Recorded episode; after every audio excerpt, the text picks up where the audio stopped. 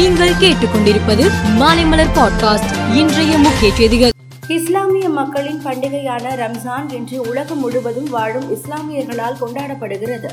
தமிழகத்திலும் சென்னை கோவை ஈரோடு திருச்சி நாகர்கோவில் உள்ளிட்ட பல மாவட்டங்களில் அமைதி ஆரோக்கியம் சமாதானம் போன்றவற்றை வலியுறுத்தி மசூதிகளில் இஸ்லாமியர்கள் சிறப்பு தொழுகையில் ஈடுபட்டனர்.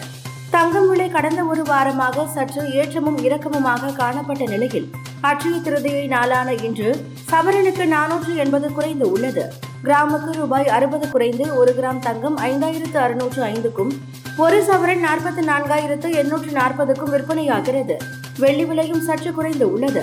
கிராமுக்கு தொண்ணூறு பைசா குறைந்து ஒரு கிராம் எண்பது ரூபாய் நாற்பது காசுக்கும் ஒரு கிலோ வெள்ளி எண்பதாயிரத்து நானூறு ரூபாய்க்கும் விற்பனையாகிறது.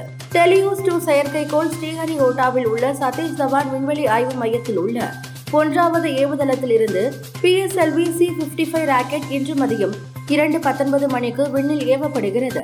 இதற்கான இருபத்தி இரண்டு மணி நேர கவுண்டவுன் நேற்று மதியம் தொடங்கியது.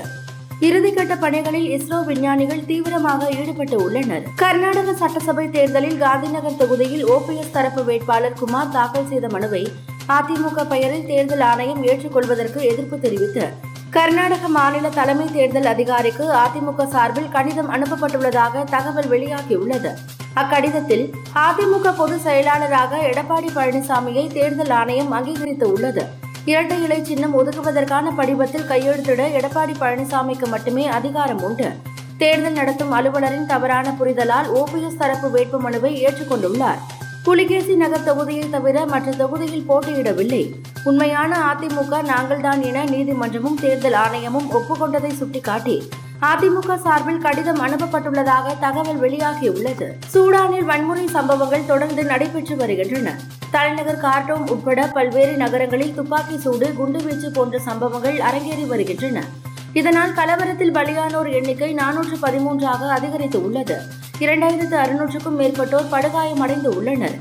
இந்த தகவலை சூடானின் சுகாதார அவசர கால இயக்கங்களுக்கான மையத்தின் அமைச்சகம் வெளியிட்ட தகவலின் அடிப்படையில் உலக சுகாதார அமைப்பு தெரிவித்து உள்ளது.